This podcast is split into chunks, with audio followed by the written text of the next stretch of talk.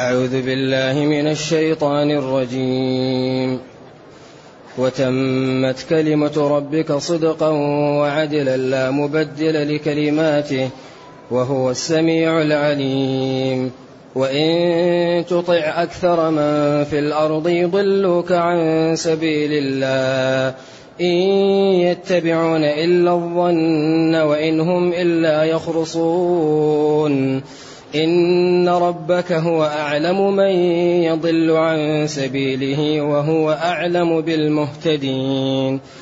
فكلوا مما ذكر اسم الله عليه إن كنتم بآياته مؤمنين.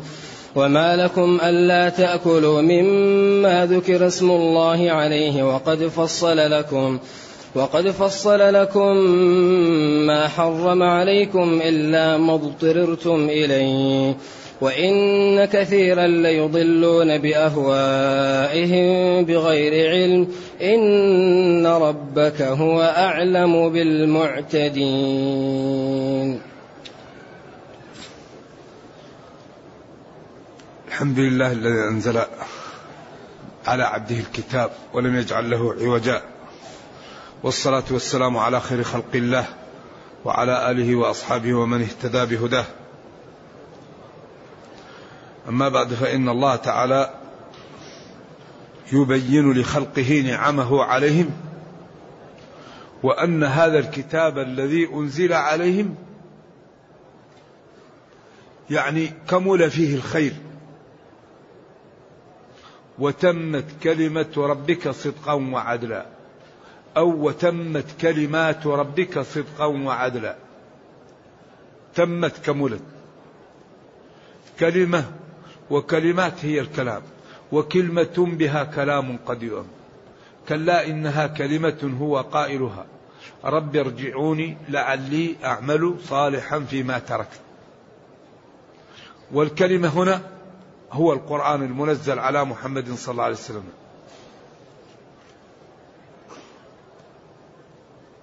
تمت كملت وأتقنت وأحسنت وأتقنت كلمات ربك. وكلمة، لأن الكلمة يطلق عليها الكلمات، الطفل الأطفال، نهر أنهار، كثيرا ما يأتي لأن الكلمة معرفة. صدقا في الأخبار، قوله الحق، كل ما فيه صدق وعدل، الأحكام الموجودة فيه غاية في العدل.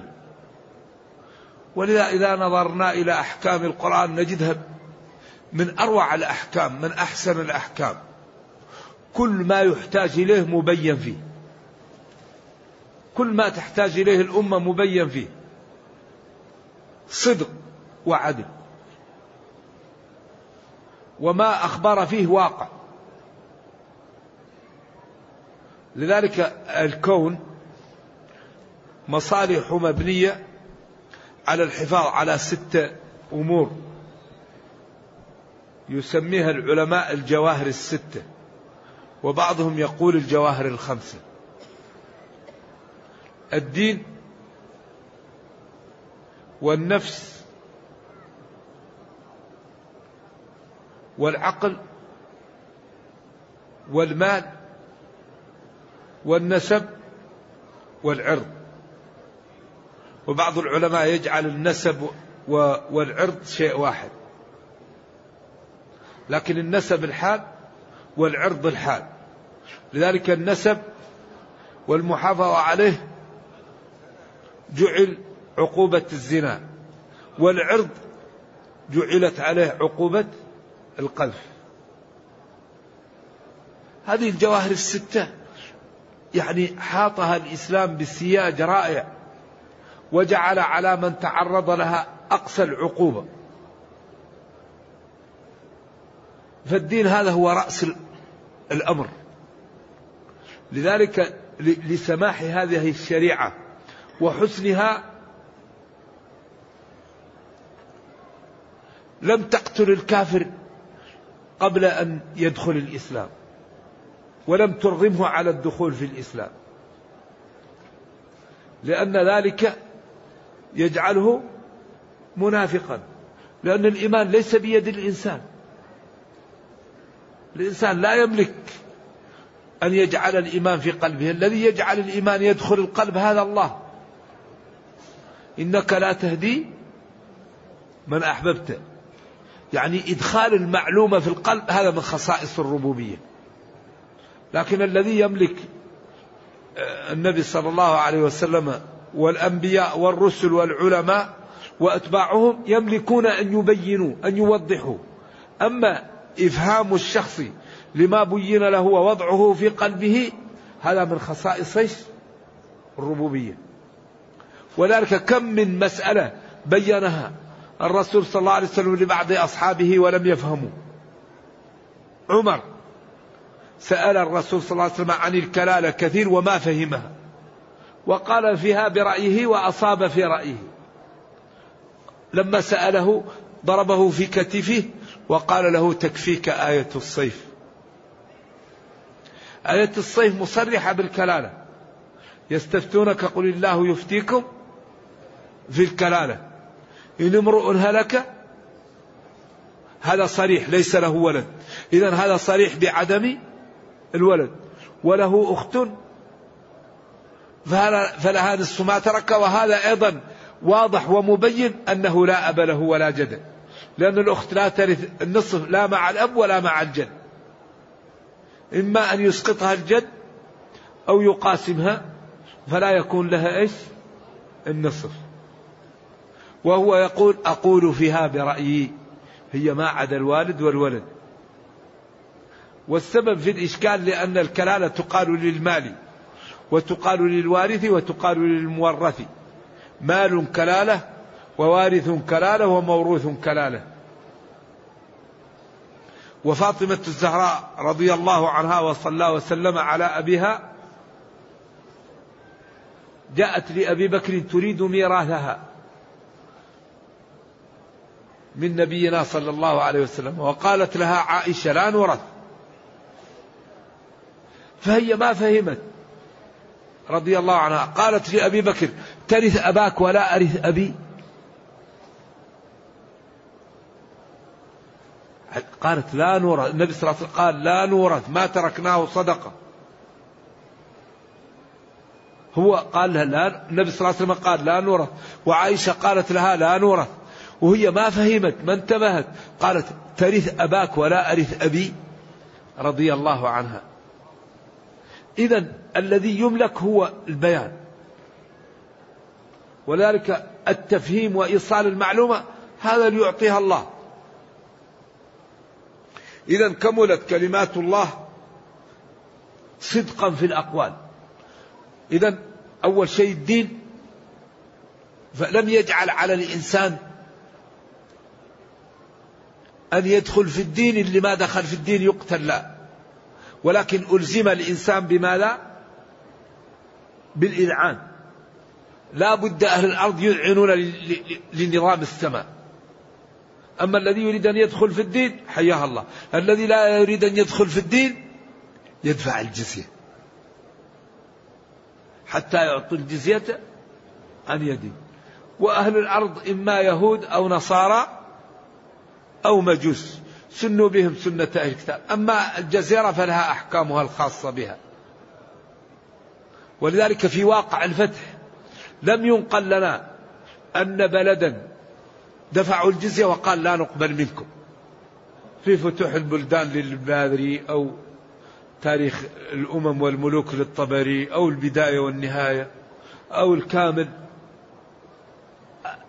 كتب التاريخ لم نقف فيها على أن بلدا جاءه المسلمون وبذلوا لهم الجزية وقالوا لا نقبل، لكن عيسى يضع الجزية، والذي نفسي بيده ليبعثن فيكم بن مريم حكما عدلا فلا يكسرن الصليب ولا يضعن الجزية ولا تتركن القلاص فلا يسعى عليها. ما فيه إلا الإسلام. أما هذا الدين أقر الكفار بعد الإذعان و والقبول بنظام الدين وبقائهم منضوين تحت سلطته، قال حتى يعطوا الجزية عن يدين أي مواتية، والحال أنهم منقادون يعني مقهور يعني صاغرون رغما عن أنفس على أنوفهم. إذن هذا إقرار لهم على ما لا على الكفر إذا إيش إذا انقادوا. ولذلك الله يقول لا إكراه في الدين، لا إكراه في الدين، وعلى صح الأقوال الآية غير منسوخة، لكن لا يسمح لأحد بالخروج من الإسلام بعد أن يدخل فيه. فقبل أن تدخل في الإسلام فكر، لأن نبينا صلى الله عليه وسلم قال من بدل دينه فاقتلوه، لا يحل دم امرئ مسلم إلا بإحدى ثلاث، زنا بعد إحصان وكفر بعد إيمان وقتل النفس يعني المعصومة بغير حق عمدا. ثم حافظ على العقل وحرم شرب الخمر والمفتر وجعل من تعرض لفساد العقل عليه الدية كاملة، وجعل أم الخبائث الخمر لأنها تفسد العقل. ثم حافظ على النفس وجعل من أحياها فكأنما أحيا الناس جميعا،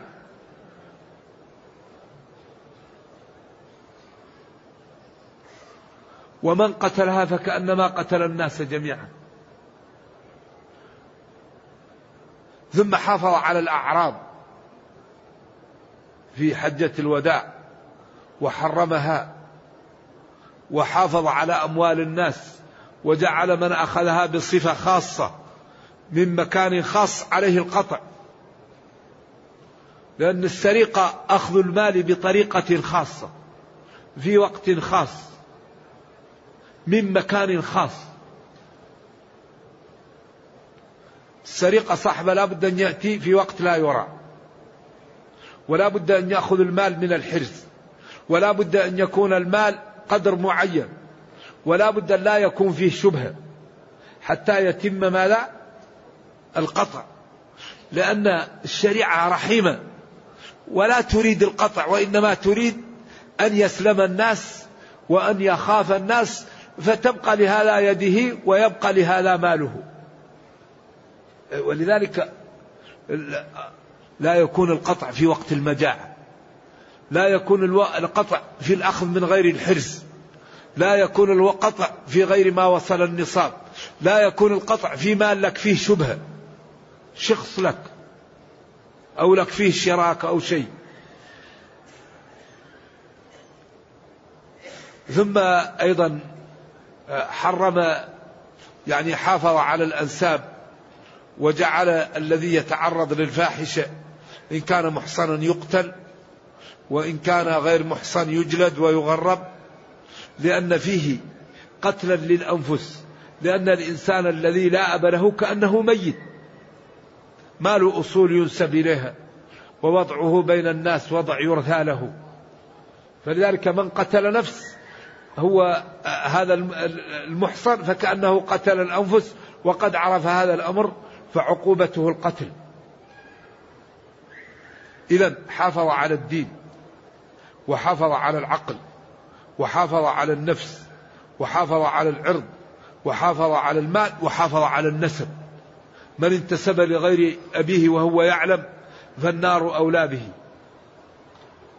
ادعوهم لآبائهم، تشريع في غاية الجمال والحسن، وكل شيء مبين وموضح. إذا تمت كلمات ربك صدقا في الإخبار، عدلا في الأحكام، جعل القصاص ونهى عن الظلم، وجعل العفو أفضل، وأخبر أن القصاص فيه حياة، ونهى عن دخول بيوت الآخرين من غير استئذان، وأمر بغض البصر، ومع ذلك أكره أمر بالإكرام وبالإيثار، ومدح الذين يؤثرون على أنفسهم، ولو كانت لهم حاجة، وأمر بالعفة، وأن من عف يعفه الله، ومن تصبر يصبره الله، وأن السؤال يفتح باب للفقر، ما فتح عبد باب مسألة إلا فتح الله عليه باب فقر. وأمر بإعطاء السائل. تمت هذه كلمة ربي، أطعم القارئ، وفي أموالهم حق معلوم للسائل. ولكن مدح الذين لا يسألون الناس إلحافا ويحسبهم الجاهل أغنياء من التعفف تعرفهم بسيماهم، لا يسألون الناس إلحافا. إذا تمت كلمة ربك، تشريع رائع وكمال في وكامل وحسين. لذلك هذا الدين يورث السعادة، يورث العزة، يورث المتعة، يورث المنفعة. لا مبدل لكلماته، الذي قاله الله لا بد أن يكون، وهو السميع لأقوالكم العليم بنياتكم. ثم بين لنبيه صلى الله عليه وسلم أن الله تعالى قادر، وأنه لو شاء لجعل أهل الأرض على هداية، ولكن جعل أغلب الناس غير منحرفين. وإن تطع أكثر من في الأرض يضلك عن سبيل الله. بعضهم قال أهل مكة في ذلك الوقت، ولكن أهل الأرض. إذا العاقل لا يغتر بالتيار، ولا يغتر بالموضة، ولا يغتر بكثرة المنحرفين، ولا يغتر باحتقار بعض الناس المتدينين. الله يقول وإن تطع أكثر من في الأرض يضلوك عن سبيل الله. وقال وما أكثر الناس ولو حرصت بمؤمنين. وفي الصحيحين أن نصيب الجنة من أهل الأرض واحد من الألف، تسعة وتسعون وتسعمائة إلى النار، وواحد إلى الجنة. هذا الذي أخبر به يوما يجعل الولدان شيبا اخرجوا بعث النار، قالوا من كل اخرجوا, أخرجوا بعث الجنة من كل ألف واحد. هذا تذهل كل مرضعة ويخاف، كل واحد يقول كيف أنا من الألف. فلما خاف الصحابة, الصحابة قال من جوج ومأجوج على قدركم، أي وإن تطع وتوافق أكثر من في الأرض من الساكنين فيها يضلوك يحرفوك ويبعدوك عن طريق الحق، عن الدين الصحيح. إن ما يتبعون إلا الظن إلا الباطل والتخرصات، وإنهم إلا يكذبون فيما يقولون. إذن هذا يجعل العاقل يتمسك بما عنده. إذا رأى الناس لا يهتمون بالصلاة يهتم بالصلاة، إذا رأى الناس لا يهتمون بترك أعراض المسلمين يترك أعراض المسلمين، إذا رأى الناس لا يهتمون بمعرفة الأحكام يهتم بالأحكام، إذا رأى الناس لا يهتمون بالأيتام والفقراء والضعاف يهتم بهم. إذن أكثر من في الأرض يضلوك. ما لكما للناس يا أخي؟ لماذا هم اختلفوا؟ ما لكما لهم؟ تعال يا أخي، لماذا تتعب نفسك وتصلح بين هؤلاء يا أخي؟ هم عقلاء واختلفوا بينهم، خليهم هم يحلوا أمورهم بينهم. أما الذي يبذل ماله ووقته لإصلاح ذات البين هذا أمر عظيم. الذي يبذل ماله للمرضى يعالجهم، أو للأيتام يقوم عليهم ويصرف عليهم، أو الرميلات، هذا أمر عجيب. يجوك الذين يضلوك عن سبيل يقول لك ما لك وما لهم يا أخي، ربهم قادر على أن يغنيهم يا أخي، ليش أنت تورط نفسك في هؤلاء؟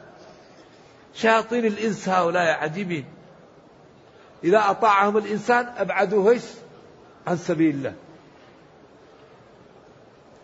إذن هؤلاء ما يتبعون إلا الظن، التخرص، إلا الشك وغير اليقين، وإنهم إلا يخرصون أي يكذبون. إن ربك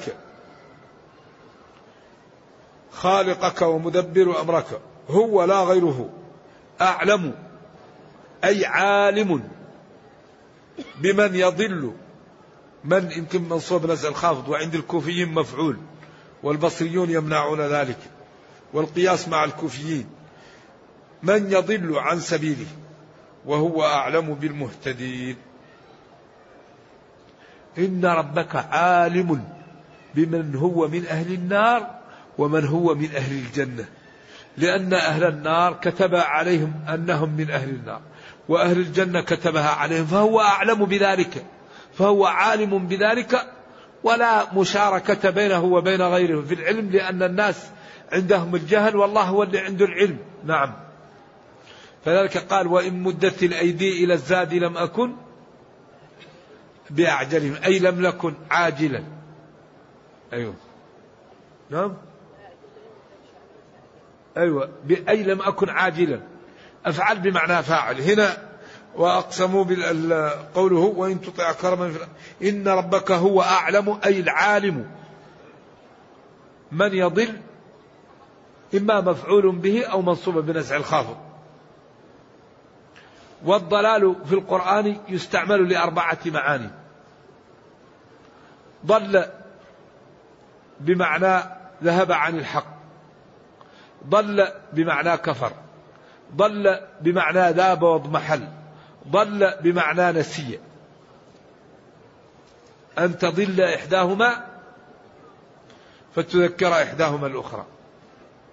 ضل بمعنى ذاب واضمحل، وقالوا أئذا ضللنا في الأرض. ضل بمعنى ذهب عن الحق، قوله أبناء أيوه أبناء يعقوب ليعقوب، أيوة إنك لفي ضلالك القديم، أي لفي ذهابك عن الحق، حيث تختار واحدا عن عشرة، أو تظن أن يوسف على قيد الحياة. وضل بمعنى الكفر، وهو الضلال المبين، يضلوك أي يبعدوك ويجعلوك في الكفر. نعم، عن سبيل الله أي طريقه التي توصل إليه، وهو الدين الحق الذي دعت إليه الرسل، وتركنا فيه على البيضاء ليلها كنهارها. إن ربك جل وعلا هو العالم بمن يضل عن سبيله وهو أعلم بالمهتدين.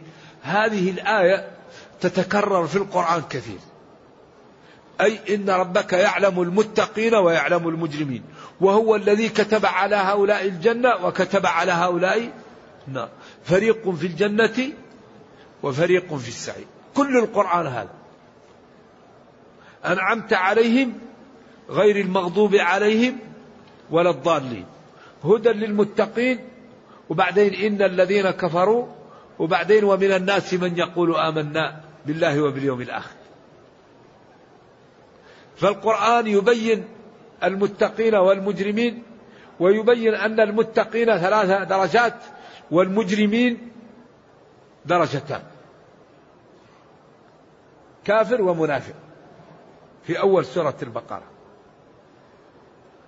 أما المسلمون ثلاثة درجات: ظالم لنفسه، ومقتصد، وسابق بالخيرات. ثم أورثنا الكتاب الذين اصطفينا من عبادنا فمنهم ظالم لنفسه. انظروا ما أجمل هذه الشريعة، وما أحسنها، وما أكثر تشجيعها لأتباعها في الدخول في الإسلام. فمنهم ظالم لنفسه، ظالم لنفسه الذين خلطوا عملا صالحا وآخر سيئا. ومنهم مقتصد، لا يقصر في الواجب ولا يفعل الحرام، لكن لا يفعل المندوبات ولا المسنونات ولا يترك المكروهات. اقتصد، خلاص الواجب نفعله، الحرام نتركه، المكروه يعمله، المندوب ينام عنه. ومنهم سابق بالخيرات، من يفعل الواجب والمسنون ويترك, ويترك الحرام والمكروه. قال العلماء في هذه الواو جنات عدن يدخلونها، حق لهذه الواو أن تكتب بماء العينين بماء الذهب. جنات عدن يدخلونها. قال العلماء قدم الظالم لنفسه لكي لا يحبط، لكي لا يقنط، لأنه مسكين ظالم لنفسه فقدمه لكي لا يقنط من رحمة الله، وأخر السابق للخيرات لكي لا يغتر بعمله فيحبط. قدم هذا خوفا عليه من القنوط، وأخر هذا خوفا عليه من الغرور وأن يحبط عمله. وقال جنات عدن يدخلونها.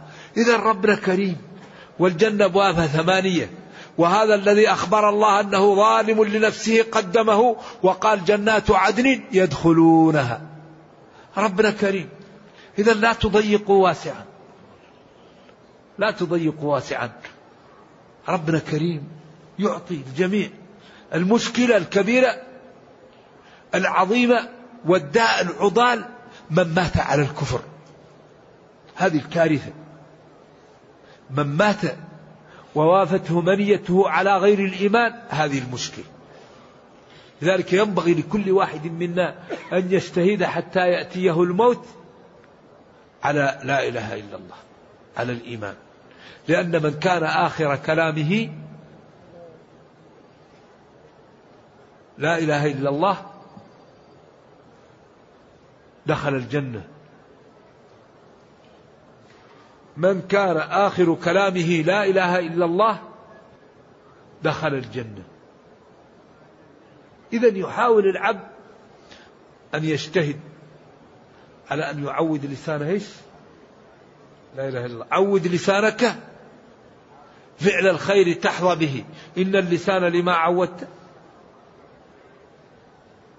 يعتاد. إذن هذه الآية كما ذكرت تبين أحوال أهل الأرض، مسلم كافر، المسلم ظالم لنفسه ومقتصد، والكافر يعني من منافق وكافر صريح، كما قال إن الذين كفروا، وقال ومن الناس من يقول آمنا. ثم هناك أجمل المؤمنين هدى للمتقين الذين يؤمنون بالغيب ويقيمون الصلاة، وهؤلاء منهم الظالم ومنهم المقتصد ومنهم سابق بالخيرات. ثم قال وهو أعلم بالمهتدين فكلوا. وهو أعلم بالمهتدين فكلوا، لأن المهتدين إيش؟ للاهتداء يأكلوا مما ذكر اسم الله عليه، مو لأن الاهتداء من أسبابه الطاعة، كما قال سهى فسجد، لعلة السارق والسارقة فاقطعوا لعلة السرقة. إذن المهتدون إيش؟ يأكلون مما ذكر اسم الله عليه. إذن غير المهتدين ما لا لا يأكلون من هذا كما سيأتي. كلوا أمر للإباحة، كلوا مما ذكر اسم الله عليه إن كنتم بآياته مؤمنون. هنا للإلهاب، للتحفيز على على العمل، أنكم تأكلوا إن كنتم مؤمنين فكلوا. وهنا وقفة مع الذكاة، من المذكي، ومن الذي تنفع فيه الذكاة، وما هي صفة الذكاة. هذا باب من أبواب الشرع ينبغي للمسلمين أن يتعلموا ما هي الذكاة. الذكاة قطع مميز، أصبح يميز في سن التمييز، مسلم أو كتابي تمام الحلقوم والودجين، بحاد غير السن والعظم، هذه هي الذكاة. إذن لا تقبل إلا ذكاة مسلم أو كتابي مميز، ذكر أو أنثى. إذا كانت تامة يقطع الودجين والمريء والحلقوم، مجرى النفس ومجرى الطعام والودجين، العرقان اللذان في صحفة أنا. هذه هي الذكاء. أما في الإبل فهو بذلك قد يعمل هذا وقد يطعنها في لبتها ويقطع مجمع العروق التي تكون في نهاية الرقبة ويقال له النحر. والإبل أفضل فيه النحر والبقية الذبح. إذن ولا تأكلوا مما لم يذكر اسم الله عليه. فيه جهة عليها إجماع، وفيه جهة عليها إجماع، وفيه جهة محل خلاف. الذكاة الدابة الذي سمي عليها وكان المذكي مسلما أو كتابيا تؤكل، وهو أن يذبحها المسلم ويقول بسم الله، هذه تؤكل بالإجماع. الذي ذبحها من سمى عليها غير الله من الكفار قال باسم اللات أو باسم العزى لا تؤكل بالإجماع. ولا تأكلوا مما نعم. إذن جهة إجماع وجهة إجماع. طيب من تركت عليه التسمية من مسلمين؟ من, من العلماء من قال إن كان ناسيا يؤكل، وإن كان عامدا لا يؤكل، ومنهم من قال إن كان تارك التسمية مسلم تؤكل، وهذا اختيار الشافعي. التذكية تنفع في الأنعام، وما هو من الأنعام وحوشا كالظباء وبقر الوحش والوعول و أنواع الوحوش والحمر غير الإنسية أيضا تؤكل، حمار الوحش والطيور غير ذي مخلب من الطيور عند الجمهور لا يؤكل، لكن الحبارة والحمام والأوز. كذلك أباح الله لنا الصيد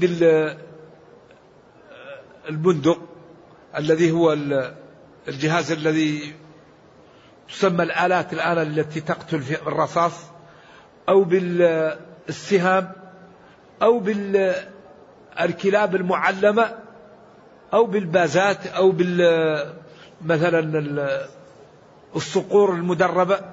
هذه إذا دربت وأصبحت إذا قيل لها تمشي تمشي، وإذا أمرت بترجع ترجع، إذا سمى الله عليها وأخذت ولو قتلت يؤكل منه. أما الذي تضرب بسهمك فإن ضربه ونفذ وسال الدم كل، أما إن ضربه بالمعراض ولم يسيل الدم فتكون موقوذة لا تؤكل. إذن باب فكلوا مما ذكر اسم الله عليه هذا باب، وهو باب الذكاء، وهو باب من أبواب الفقه والشريعة. ينبغي أن نعلم ما الذي تصح ذبيحته، وما يعني الحيوانات التي تنفع فيها الذبيحة. بعض الحيوانات لا تنفع فيها الذبيحة، الخنزير لو ذبحته، ولذلك قال ولحم الخنزير لا يطهر لا يؤكل. في شيء لا يحتاج إلى الذبح مثل السمكش والجراد على أصح الأقوال، أن الجراد لا يحتاج تذكية، وعند مالك يذكى بما ينوى به قتله. لكن أحلت لنا ميتتان ودمان. هذا الدين دين الحقيقة، هذا الكتاب فيه كل ما نحتاج إليه. إذن فكلوا للامتنان مما ذكر اسم الله عليه بالإجماع، ولا تأكلوا مما لم يذكر اسم الله عليه بأن ذكر عليه اسم غير الله بالإجماع. وما تركت فيه التسمية سواء إن كان خطأ ففيه خلاف. وإن كان عمدا من المسلم أيضا فالجمهور قالوا لا يؤكل، والشافعي في المشهور عنده قال يؤكل. واستدل هؤلاء الذين قالوا بأن متروك التسمية يؤكل بحديث عائشة أنها قالت يأتينا لحمان من البادية من, من أناس عد جديدي عهد بالإسلام ولا ندري هل سموا الله على الذبيحة أم لم يسموا، فقال سموا الله وكلوا، سموا الله وكلوا. ولذلك ابن العربي قال والله لو رأيت الكتابية يسل عنق الدجاجة لأكلتها، ويعني روى هذا عن بعض السلف، لأن الله قال وطعام الذين أوتوا الكتاب حل لكم وربنا يعلم خستهم. أما الجمهور قالوا طعام الذين أوتوا الكتاب مما أبيح لهم، أما سل عنق الدجاجة هذا لا يباح لهم وليس طعاما لهم، وإنما هو حرام عليهم وعلينا. ومع الأسف أن كثيرا من المسلمين الآن لا يعتني بالأكل الحلال، مما يسبب قسوة للقلب وردا للدعاء. فينبغي لكل مسلم، فتجد كثيرا من المسلمين إذا رأى أي أكل يأكله، وبعض اللحوم التي تأتي من بعض البلدان يعني ينبغي أن يتنبه منها، لأن بعض البلدان الغير مسلمة إذا لم يرسل ناس يشرفون على الذبح فهم أكثر ما يعملون الصعق، لأنه أقل تكلفة. الذبح بالطريقة الإسلامية مكلف، يتطلب ناس يباشرون، أما المكائن فهي أخف كلفة والناس يريدون الربح. فلا ينبغي للمسلم أن يحتاط ويأكل من اللحوم التي تأتي من البلاد الإسلامية، لأن في الغالب تكونش مذبوحة. ويبتعد عن بعض الزيوت وبعض الأجبان وبعض البسكويتات التي تكون فيها ما لا أنفحة الخنزير وشحوم. وأخبرني من رآها مكتوب عليها أنفحة الخنزير مع الأسف. الحمد لله أن كثيرا من هذه أصبح يصنع في بلاد المسلمين. فالمسلم ينبغي أن يحافظ على طعامه. أطم مطعمك إيش؟ استجب دعوتك. ثم قال جل وعلا وما لكم ألا تأكلوا مما ذكر اسم الله عليه وقد فصل لكم ما حرم عليكم إلا ما اضطررتم إليه. ما لكم، ما الذي يمنعكم أن تأكلوا مما ذبح بالطريقة الشرعية وقد بين لكم ربكم ما حرم عليكم إلا ما اضطررتم إليه، كما قال قل لا أجد فيما أوحي إلي محرما على طاعم يطعمه إلا أن يكون ميتة أو دما مسفوحا أو لحم خنزير فإنه رجس أو فسقا إلا لغير الله به، على أصح الأقوال هنا. وإن كثيرا من هؤلاء لا يضلون أو لا يضلون أضل وضل بأهوائهم بميولاتهم الفاسدة، لأن الهواء ما يكون في القلب وغالبا يطلق على الغير محمود. ولذلك قال ابن دريد وآفة العقل الهوى فمن علا على هواه عقله فقد نجا. بغير علم يعني، لأن الهوى دائما يكون بالشهوة ما هو بالعلم. إن ربك هو العالم أعلم بالمعتدين. وهذا فيه تهديد لهؤلاء الذين لا يمتثلون شرع الله تعالى. نرجو الله جل وعلا أن يرينا الحق حقا ويرزقنا اتباعه، وأن يرينا الباطل باطلا ويرزقنا اجتنابه، وأن لا يجعل الأمر ملتبسا علينا فنضل. سبحان ربك رب العزة عما يصفون وسلام على المرسلين والحمد لله رب العالمين. والسلام عليكم ورحمة الله وبركاته. هل يجوز الدعاء بعد التشهد الأول؟ يجوز، لكن السنة أنك لا وصلت جزء من الدعاء تقوم. نعم، لكن يجوز. إذا شخص رأى رسول الله في المنام صلى الله عليه وسلم وأمره أمر، هل واجب عليه فعله؟ لا. النبي صلى الله عليه وسلم بلغ الرسالة وأدى الأمانة ونصح للأمة، لكن إن كان ما أمرك به من الأمور الطيبة وكانت الصفة صفة رسول الله الأولى أن تفعله، لأن رؤيا الرؤيا جزء من جزء وإيش وثلاث وستين أو ست وستين وأربعين جزء من, من النبوة، قيل ستة شهور أو سنة الرؤيا، فهو جزء من النبوة وهي من المبشرات ومن المنبهات. الرؤيا مبشرات ومنبهات، لهم البشرى في الحياة الدنيا. الرؤيا الصالحة يراها الرجل أو ترى له، لهم البشرى في الحياة الدنيا. فهنا إذا رأى شخص رسول الله وكان يعرف صورة النبي والشيطان لا يتمثل به وقال له قولا طيبا، هذا إذا فعله طيب.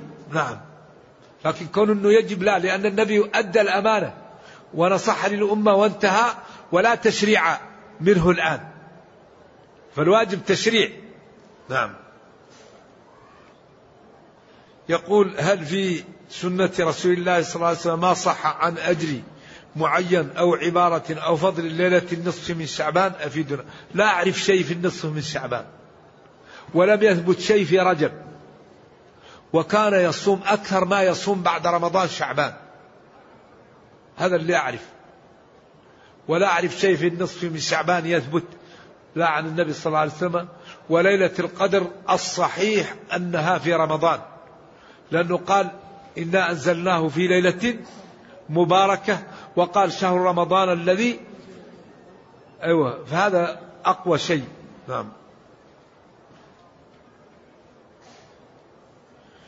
يقول ورثنا محل تجاري تباع فيه مواد محرمة وهو في ملكية مشتركة مع شخصين آخرين، وأريد التخلص منه، هل أتنازل عنه أم أبيعه؟ وما حكم ثمن بيعه؟ جزاكم الله.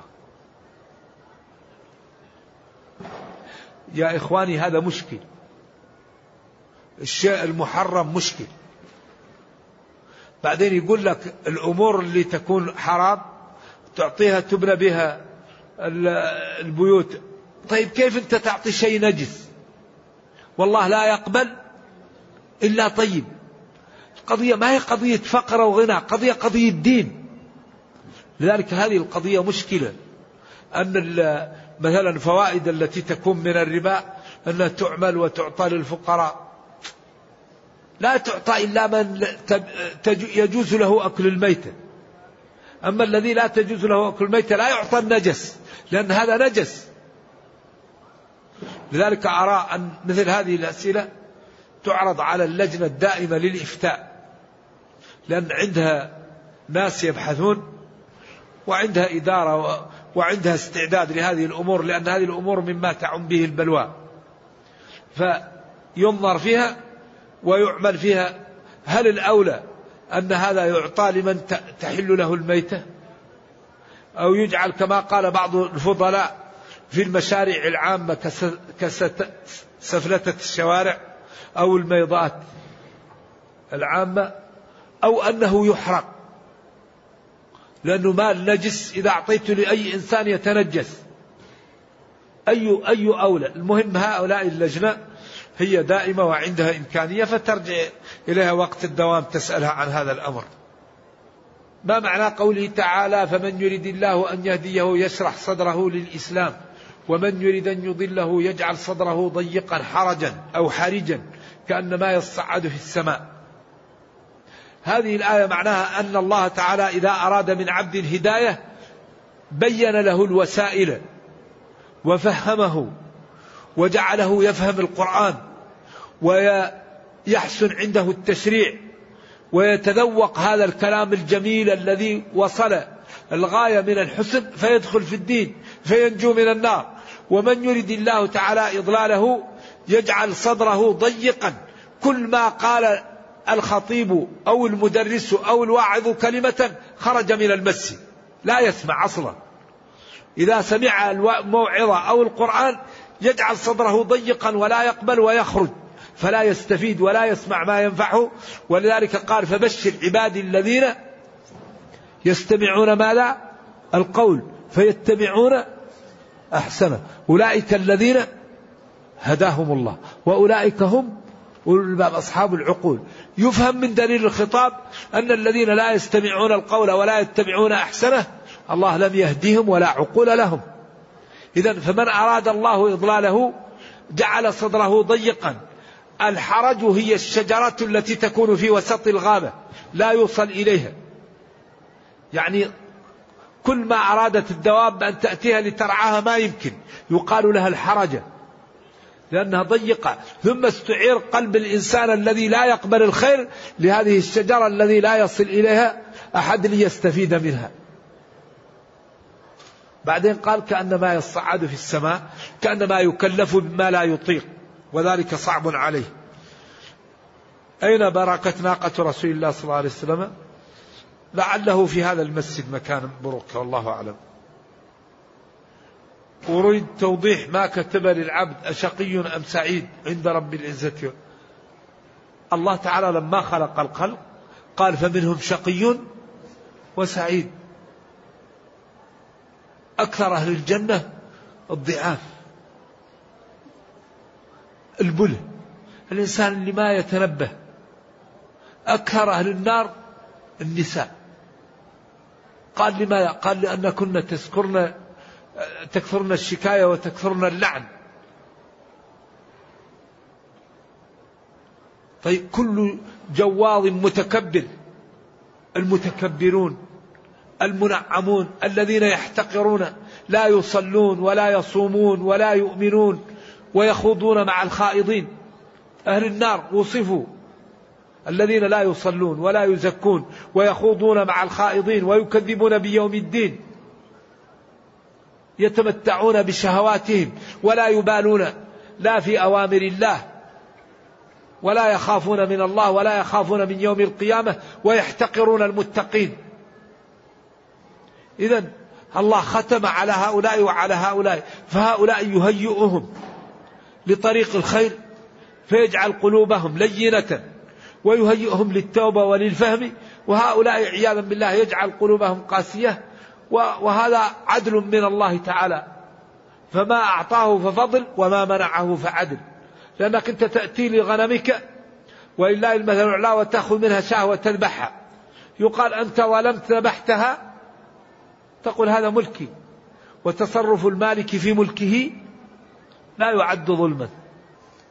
يقول لديه أملاك عبارة عن مجموعة أراضي ولم يزكها العام الماضي ولا، ولذلك بسبب وجود ديون علي وأهل هذه الديون يطالبونني أفيدني. لا بد إذا حل الحول أن تزكي المال، إن كنت تريد أن تقضي الدين أقضي الدين قبل أن يحل الحول. أما يحل عليك الحول وعندك مال زكي، لأن هذا يبقى في ذمتك. الذي عليه ديون يأخذ المال الموجود عنده ويعطيه لأصحاب الديون، ما يبقى عنده شيء يزكي. أما تأخذ الديون وتأخرها حتى يحل الحول، أدفع لمال الديون وأدفع دين الله، فدين الله أحق بالقضاء. ولا تيمموا الخبيث منه تنفقون ولستم بآخذيه إلا أن تغمضوا فيه. يقول رجل يستهزئ بالدين ويستهزئ بصاحب اللحية وينصح ولا يكف عن ذلك، هل يهجر؟ هذا رجل يريد أن يسأل كثير الله يسامحه. على كل حال الذي يستهزئ بالدين هو الذي يسمى في زمن النبي صلى الله عليه وسلم منافق، وفي هذا الزمن يسمى الزنديق الذي يستهزئ بشرع الله. فهذا الشخص ينبغي أن يراعى ويكرم وينصح، فإن لم ينفع فيه الإكرام ولا النصح يتجنب، تجنبه. نعم تجنبه. أما يقول الذي في مسجد النبي صلى الله عليه وسلم لا يمر بين يدي المصلي. أما في مكة ففي المسجد الحرام فالأمر سهل، أما هنا فلا يمر إلا إذا لم تجد طريق أو كنت عندك مضطرا، إذا لم تجد طريق ويعني صلى لك في الطريق وما لك طريق، أو كنت مضطرا للخروج لأمر مهم. أما إذا لم تكن مضطر ولم تصلي في الط... لم يصلي في الطريق فلا تمر بين يديه. هل يجوز أن يقال عن تحريف التوحيد إفراد الله بالعبادة؟ نعم، هذا تعريف الألوهية، إفراد الله بالعبادة. العبادة كلها أن تفرد الله بالعبادة لا تشرك معه غيره، هذا التوحيد إيش؟ الألوهية. أما توحيد الربوبية فتعلم أن ما في الكون من الله. أما توحيد الأسماء والصفات فتصدق الله وتنزهه وتقطع فكرك عن إدراك الكيفية. نعم هذا ما فيه. إفراد الله تعالى بالعبادة، إفراد تفرد الله بالعبادة سواء كانت قلبية أو مالية أو بدنية، لا تشرك فيها السمعة، لا تشرك فيها المنصب، لا تشرك فيها المال. نعم. إذا رأى شخص فرجة في صف أمامه له أن يذهب إليه ليكمل الصف، ويكون الخطأ على الذين صلوا ولم يكملوا الصف الأول. نعم. الله يطلع في النصف من شعبان فيغفر لكل الناس إلا مشرك وما. هذا لو صح ما كان فيه مشكلة أصلا. هل يجوز صلاة المرأة أمام الرجال الأجانب؟ لا لا يجوز. وإذا لا يجوز هل صلاتها باطلة؟ إذا كان في مكة أو أيام الزحام الله يغفر إن شاء الله، أما في غيره فلا يكون. الكذب لا شك أنه عمل خسيس. لو بينت لنا أحكام السجود السهوي مرة أخرى إن شاء الله. النصراني إذا قال على الذبيحة باسم الصليب لا تؤكل.